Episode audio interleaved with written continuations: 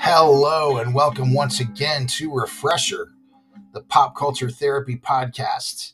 I am Chris Levine, and I will be your host again this time around. This is number 48 in our series called Psychology on Vinyl, uh, where we try to understand both the subtle and blatant psychology behind and within famous records. We're glad you can join us. The music, come on, music is powerful. I mean, that's the understatement of the year. When music is all working together, and especially if you're in the right place at the right time with the right song, it's that right personal soundtrack for your life at that moment. It can be life changing. And this includes so many genres, countless genres. Different genres of, of music probably hit you differently all through your life.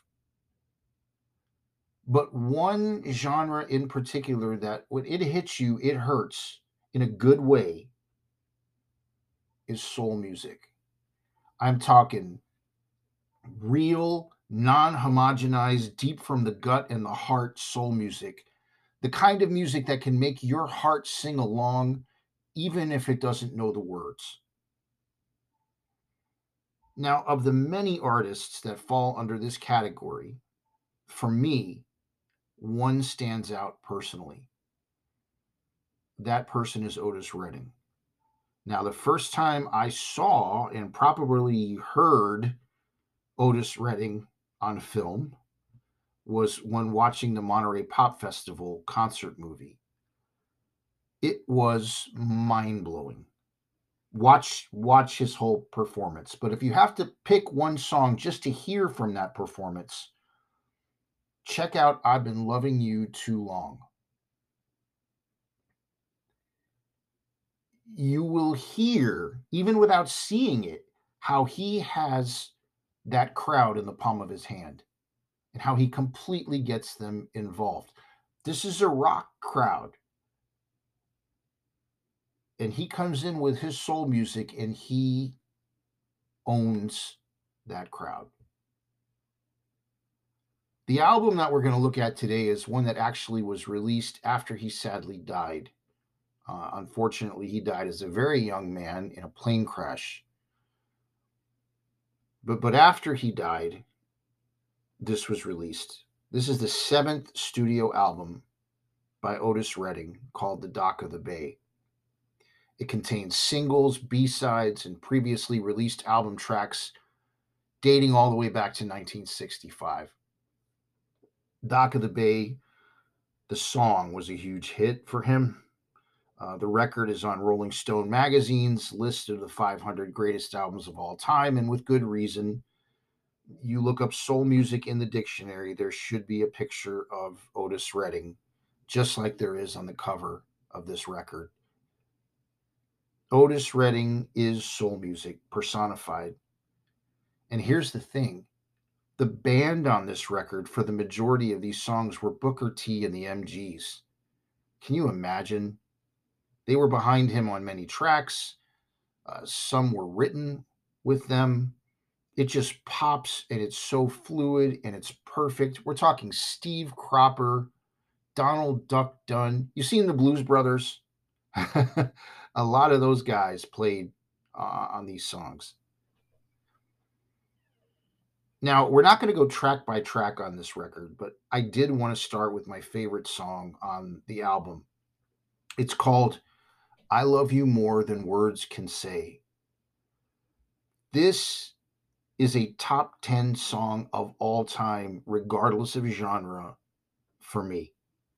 It's beautiful, it's powerful, but it's also so human and imperfect and just so impossibly soulful. I heard a reviewer once say that they thought that this song was too slow. Well, that person obviously is a crack addict. This is one of the most moving pieces of soul music ever recorded by a human being. If you have never heard I Love You More Than Words Can Say, stop this silly podcast, go find it, get in a comfortable chair, close your eyes, and listen to it 400 times you won't be sorry. It's no secret that music and music like soul music moves us. Uh, the American Psychological Association website mentions that in the last few decades, investigators have been training their attention on the so called universal language of music, how it affects our brains, and how it might be used to facilitate health and healing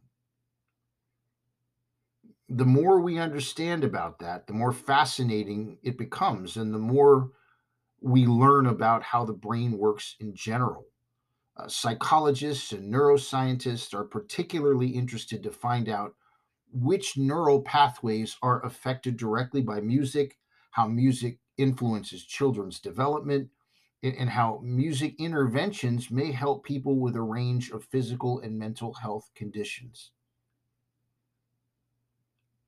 I'm sorry, but I would imagine that I love you more than words can say could help heal a human being. I really believe that. Soothe the soul, so to speak. And a lot of other songs on this record, I mean, they groove really hard. With his voice and that band, how could they not? Um, there's also on this on this album his version of The Glory of Love, which was the signature theme song of the 1967 film Guess Who's Coming to Dinner, which in that was performed by the nightclub singer Jacqueline Fontaine.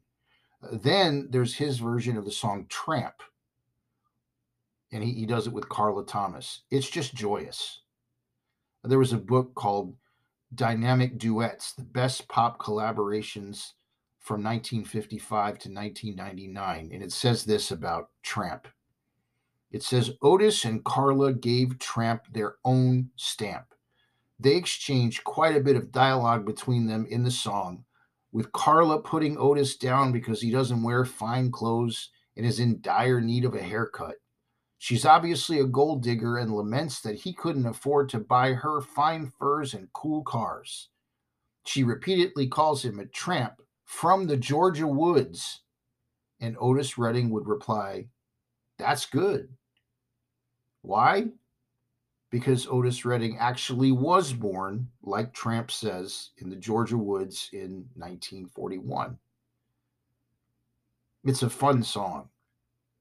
But again, there's just such a, a, a cool to it. You know, one more we can touch on here is is the cover of Nobody Knows You When You're Down and Out. Bessie Smith would do a version of this song before Otis Redding, and Derek and the Dominos with Eric Clapton would do one after. But the Otis version, it just has that indescribable thing. It's a feel. You know, all three are good, but his is just something else. Of all the soul artists, from the mega famous ones like Aretha Franklin, which side point Otis Redding wrote the song Respect and sang it first, and then Aretha covered it.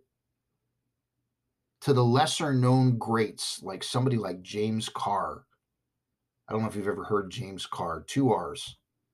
You can check out his song, The Dark End of the Street, to kind of get started with him if you don't know who he is. In addition to, to, to, the, to the most popular and maybe the least popular, there, there have been two soul singers whose performances literally physically have made me cry. One was on film, and that was Otis Redding. The other one was Bettye LaVette. Oh my goodness. I saw her at an arts festival. She was beyond phenomenal and probably is the closest I'll probably ever see in my lifetime to Otis Redding to close It's interesting to me how Otis Redding crossed over. He never watered down his voice or his music to try to target an audience. He was just Otis Redding, and that's all he had to do.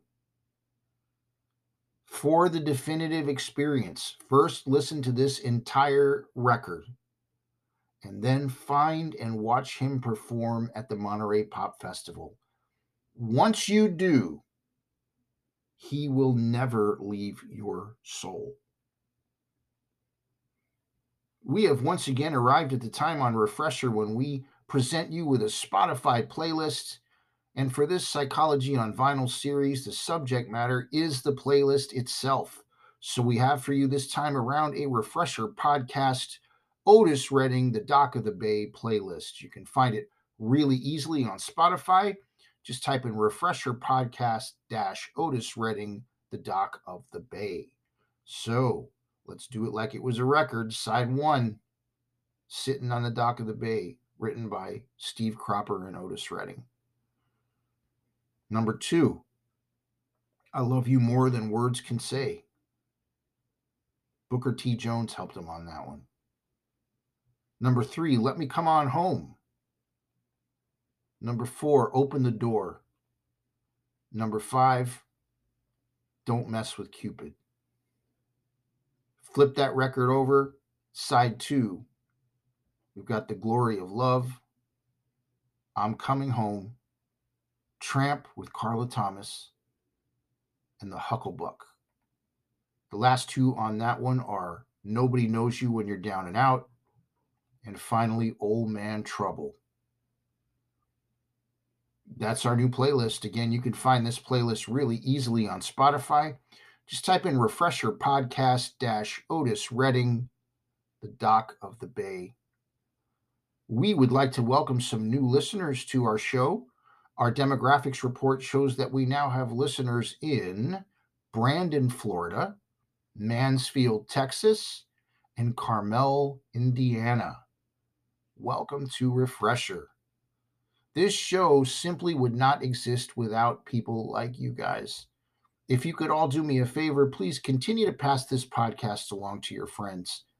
Also, if you'd like to help keep this podcast stay up and running, you can make a small monthly contribution. Just see the support this podcast link under the episode description. Here's the thing I know not everybody can do that. And I know that not everybody wants to do that. So if you can't or if you don't want to, don't worry about it.